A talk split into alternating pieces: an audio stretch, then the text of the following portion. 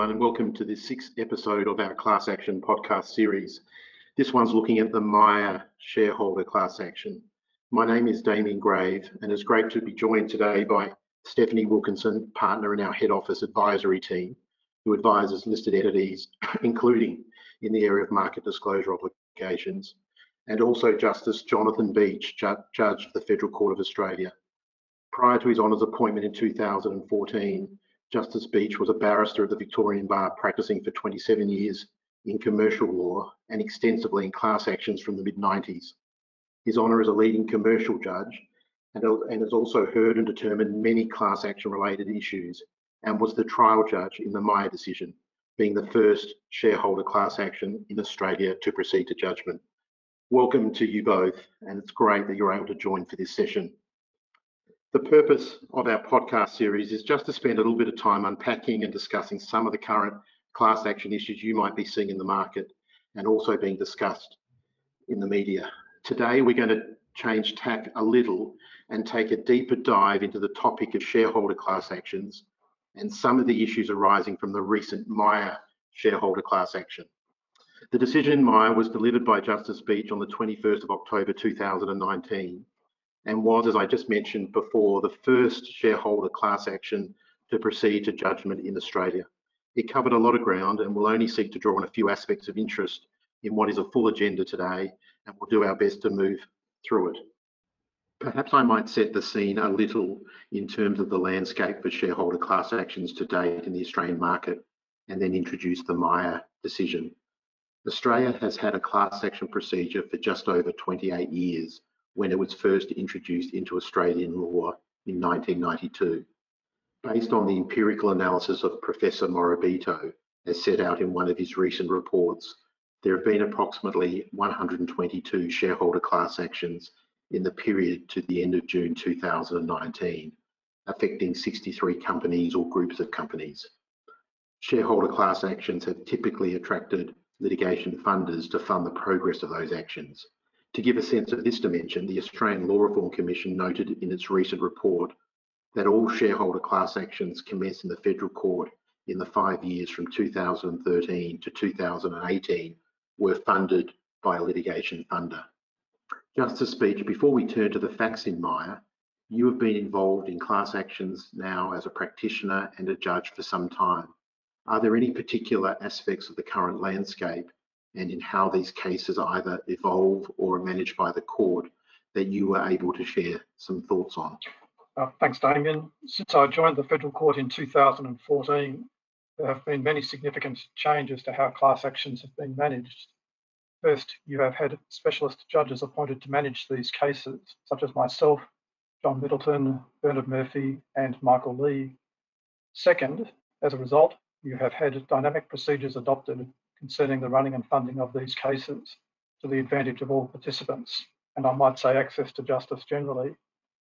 Third, the sophistication with which the profession on all sides runs these cases today is very impressive, particularly when one compares them with what I'll describe as the old millennium ways.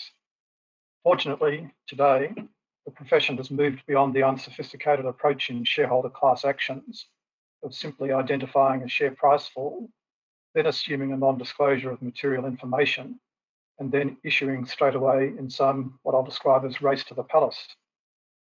Due both to the expertise of the profession and the discipline imposed by litigation funders, uh, today, uh, from what I can observe, much more rigour has now been imposed.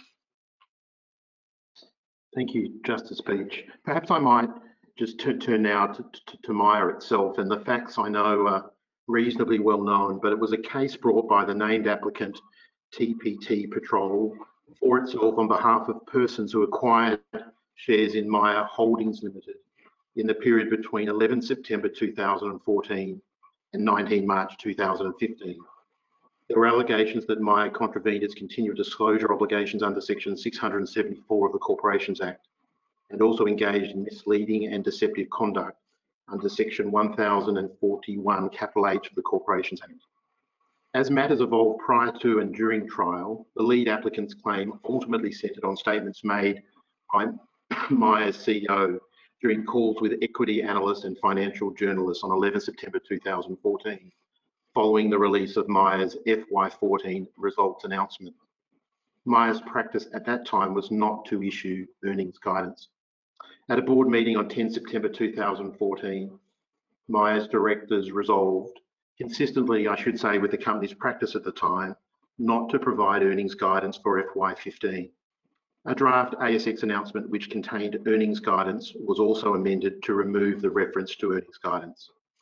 Despite this, Myer's CEO publicly represented through statements he made on the results calls with analysts that in his opinion, Myer's net profit after tax for FY15 would likely exceed its FY14 NPAT of 98.5 million.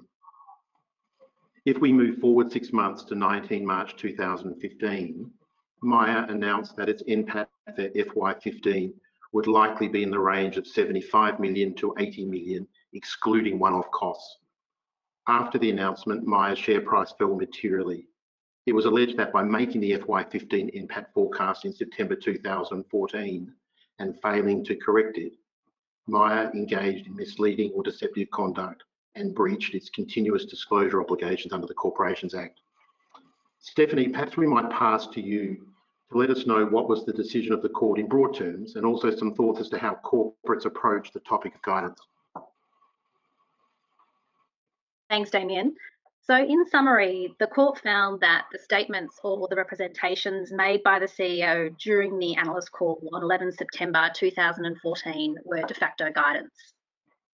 There were reasonable grounds for those CEO's representations. However, Myer's continuous disclosure obligations were engaged when, at various later points in time, Myer became aware that its earnings would be materially different to the CEO's representation that FY15 NPAT would likely exceed FY14 NPAT.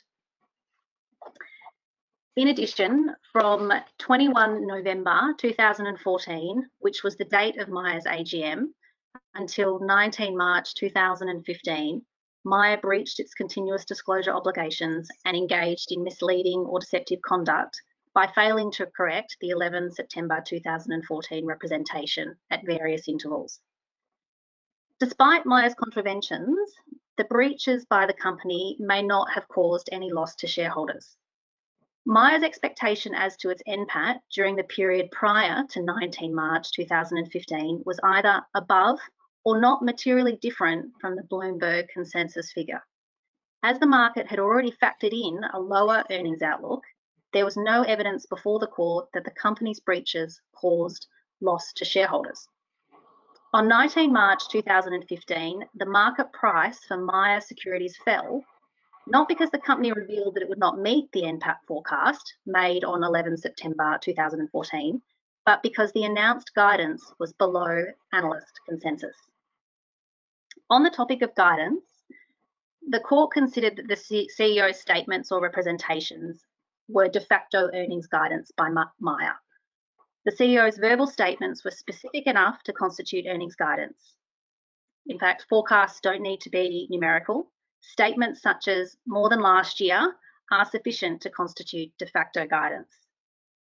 Companies have a positive obligation to update guidance even if analysts have disregarded the guidance when it was give, given, or consensus is in line with the company's own expectations and the current share price is where the company thinks it should be.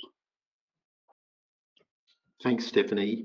Justice Beach, you have thought quite a lot about guidance, I know, and how that concept interrelates with market consensus. And you say at one point in your judgment that I don't accept that consensus was the sufficient benchmark to assess materiality and Myer's continuous disclosure obligations. Are you able to perhaps develop some of your thinking in this area? Let me go back a little and just say what everybody knows, which is that section 674 and listing rule 3.1 require the disclosure of material information that is not generally available. And for the purposes of the present discussion, I'll put to one side the listing rule 3.1a exceptions. Now, the legal test for materiality is whether a reasonable person would expect the information to have a material effect on the price or value of the securities. And undoubtedly, section 677 of the Corporations Act has relevance in that context, of course. In Myer, I said that the information not disclosed was Myer's forming of opinions on the 21st of November 2014 and thereafter that NPAT for 2015 would be under the 2014 NPAT, which was contrary to Mr Brooks' statement on 11 September 2014 that the 2015 NPAT would be above the 2014 NPAT. Now, Myer argued that such disclosure was not required because market consensus had already discounted Mr Brooks' statement. It said that market consensus for NPAT was at the lower figures anyway, and in this context, it put forward market consensus as a proxy for market expectation. But I held that the test for materiality is not just a comparison between the company's own internal forecasts and market expectation, the proxy for which in this case was put as the Bloomberg consensus estimates. That was the position put by Myer, which I rejected. What was significant in this case was Mr. Brooks' statement as CEO on the 11th of September 2014 concerning the 2015 NPAT. In my view, he and accordingly Myer gave de facto earnings guidance, although perhaps the label does not matter. So when Myer's own internal forecasts diverged materially from Mr. Brooks' statement, I found that Myer ought to have disclosed the new position. So materiality involved a comparison between Mr. Brooks' statement and Myer's later internal forecasts. Now, if Mr. Brooks had not made his statement, then you would have had a different position. Then you may look at the divergence between a company's internal forecasts and market consensus or expectation. But even if there is divergence, query whether the company, who has not given guidance, nevertheless needs to go out there and tell the analysts that they are wrong. Anyway, uh, in the Myer case, I was not dealing with that type of scenario. Thanks, Justice Beach. Another sort of question that I'm interested um, in terms of the decision and around materiality, in particular, was the discussion around 5% as the measure for materiality in this case. At the time of the Myer events, the ASX Guidance Note 8 provided some guidance on materiality and suggested for companies that have provided guidance, greater than 10% should be presumed material, but for very large entities that have provided guidance, a materiality threshold closer to 5% may be appropriate. At the time, Myer was not a very large listed entity. However, you found uh, in this case that the 10% threshold was not the correct threshold, but rather a decline of 5% or more would have been material. In particular, the context of decline in profits needed to be considered. Interestingly, Following the judgment, ASX has now updated its Guidance Note 8 so that entities in the ASX 300 should consider applying a materiality threshold closer to 5% than 10%. So a 5% threshold is recommended now to a broad group of ASX companies. I think we may have lost some of the context of your judgment, and having spent significant time considering materiality in the case, I'm interested in your views on materiality and wondered whether you'd be able to share some of your thoughts in that area. I might say so, Stephanie, that's an excellent question. Um, the quantitative materiality question, where there was a decline of less than 10%, but more than 5%, was a difficult one, which to me was a contextual question. Now, the fact that Myer was not very large and had some volatility in earnings perhaps might have suggested a 10% figure. The context here was all important. And I would make uh, four points. First, Mr. Brooks had represented a higher NPAT for the 2015 year as compared with 2014. So in my view, something lower than the 2014 NPAT, indeed at or more than 5%, is material, and I'd stress this, in the context of the statement that he made. Second, at the start of the financial year, that started at the end of July 2014 from recollection, and given the greater uncertainty for the full year estimate closer to the start of the financial year, you might have allowed a higher percentage.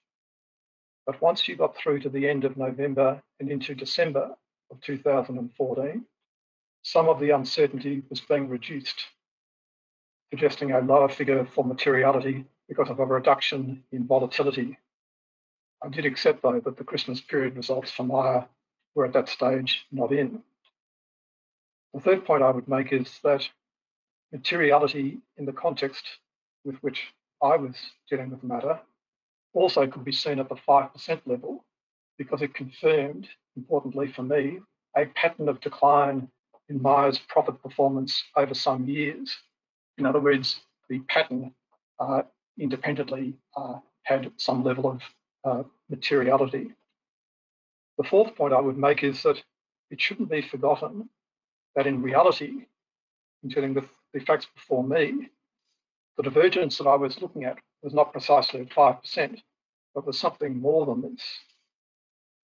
Mr. Brooks in September 2014 had in effect represented that the NPAT for 2015 was going to be, and I considered it to be implicitly material in his statement, that it was to be materially above 98.5 million. But in fact, Myer's internal forecast as of 9 December 2014 was $92 million, and its later forecasts went further south after that. So yes, you're under 10%, but you're well under 5% if you do the basic arithmetic. Thank you, Your Honour. Um, applying the learning from the case in a practical sense as well, obviously 21 November 2014 was the first date when Myer disclosure obligation crystallised, and this was the date of Myer's AGM. I'd like to think that it wasn't a coincidence that this date was chosen because it's a natural time to update the market. In practice, one area that companies often struggle with is the decision when about when information becomes sufficiently certain. And in the current COVID 19 environment, with so much uncertainty, it's particularly hard at the moment. For a long time, we've encouraged our clients to really think about using scheduled announcements such as the AGM, full year reporting, for example, to bring forward disclosure and update the market on developing issues, or what we call vaccinate the market. Justice Beach, how important do you think these types of scheduled announcements are for helping companies generally manage their disclosure obligations? Let me just, uh, for the moment, uh, go back to the facts of, of, the Myer case and let me make a few points about uh, my selection of the 21st of November 2014. First, the day before, a draft forecast for NPAT for 2015 of $90 million had been produced to be compared with something north of 98.5 million, which was what Mr. Brooks had represented. Second, two days before the AGM, there had been a board meeting where the CFO had reported that NPAT for the year to date, so we were in the 2015 financial year, was $11.2 million below the previous year and $9.7 million below budget. Third, uh, it's important to note that the Bloomberg consensus around the time of the AGM was around $91 million, again, well south of 98.5 million or north of that. So as of the time of the AGM, I inferred that Myer's view at that stage was that the NPAT for 2015 was not likely to be above 2014. Now, in my view, the AGM was a natural, if not obvious, time to update the market. And that is particularly so where the chairman was making express remarks about the 2015 year and what was to be expected for the rest of that financial year. More generally, to me, to use scheduled times to make disclosure, including perhaps to bring forward disclosure, is wise counsel. It is particularly the time when shareholders and the market are paying attention. Indeed, that is why I gave considerable weight to the significance of Mr. Brooks making his statement on the 11th of September 2014. That was the very day on which the 2014 full year results were announced. Everyone was paying attention. Thank you, Justice Beach. A further important aspect of the judgment involves the court's consideration of the appropriate method for measuring and proving loss in these types of cases until the decision in Myer, there was not really any judicial guidance on this topic. Justice Beach, perhaps starting with the role of expert evidence and its, and its assistance to the court in these types of cases, would you be able to offer some thoughts on that based on Myer and your experience more broadly? I would say, Damian, that there has been a changing emphasis given to expert evidence and its significance in commercial cases. Put to one side for the moment, patent cases. Now, some judges like using special referees, although it seems to me that that's very much a Sydney thing. My preference is not to use referees. I like to hear from the experts so that I can prod and poke them a bit. I can road test my ideas. And if I have misunderstood something, then this will soon be corrected before the trial is over. Further, in shareholder class actions, I do not see how you can sensibly uh, deal with and send out event study analysis to referees when such analysis is inextricably tied into quantitative materiality and loss and damage. As for the expense involved with experts, we are here dealing with class actions. In my view, the expense relative to the number of claims of group members and the total quantum involved is easily justifiable. Thank you, Justice Beach. You, you, touched on in your comments a moment ago um, a reference to event study analysis, which um, in your judgment you, you to as being particularly important to assessing materiality and share price inflation. Are, are you able to share some thoughts about that form of analysis and its importance to the court? Well, for materiality, as we all know, you have what I would describe as two types of questions, qualitative questions and quantitative questions. Let me deal with the latter. Quantitative materiality and share price inflation do require event studies. They are difficult to avoid, particularly where you have a case where what is involved is a longer time frame of non-disclosure and where the information said not to have been disclosed is changing over time say because some of the adverse information is seeping into the marketplace and then slowly factoring into the market price for these securities. But in my view, for event studies, ideally, you only need one expert for each party. Further, the disputes hopefully should be limited, particularly concerning what I'll uh, categorise as methodological questions. Disputes, in, in my view, should be more about assumptions rather than undergraduate statistical theory. Now, in Myer, I wrote more than usual because this was really the first case. But hopefully in the future, more can be agreed. Indeed, perhaps one day, a standard model for such statistical analysis can be adopted for all cases of this type. That might reduce the need for complex statistical analysis down to a question of more basic arithmetic and the less uh, need for or reliance upon experts. Thank you, Justice Beach. We might change tack from Myer just a bit um, with, with, a final question from me. Um, th there's been a lot of discussion about law reform recently, particularly in the context of the recent Australian Law Reform Commission report, but also more recently in the context of the Parliamentary Joint Committee.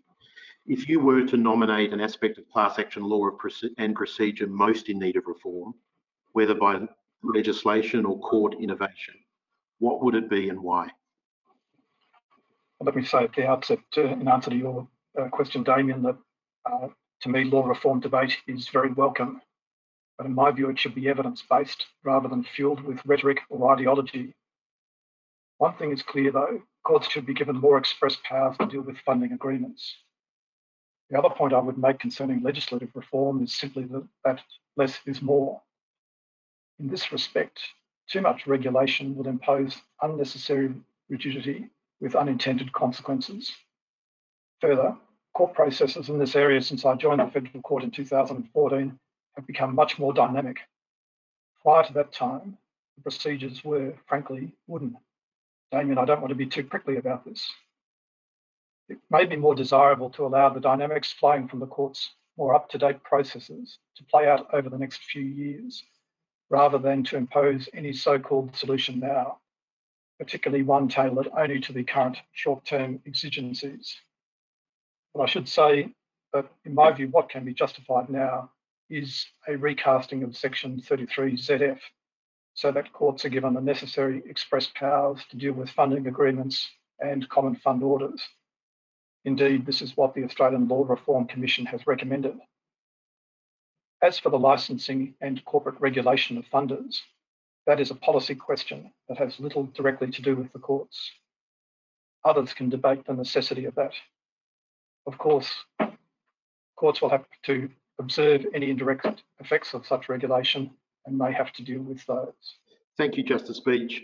We, we might leave it there for today, Justice Beach and Stephanie. Well, thank you very much for inviting me, Damian, to participate. No, it's been a great discussion and we could have spent a while on each of these topics. Thank you to both of you for sharing your thoughts and insights today. Thank you in particular to you, Justice Beach, for taking the time from your busy commitments to so generously contribute. It's been a real privilege to have you join with us today. Thank you also to our clients for the opportunity to discuss these issues with you. It's our privilege to work with you and assist you as you face some of these issues. We hope you found this a helpful discussion today. Please join us for the next episode in a couple of weeks where some of our colleagues will discuss the current class action issues in the market. Until then, stay safe everyone and thank you.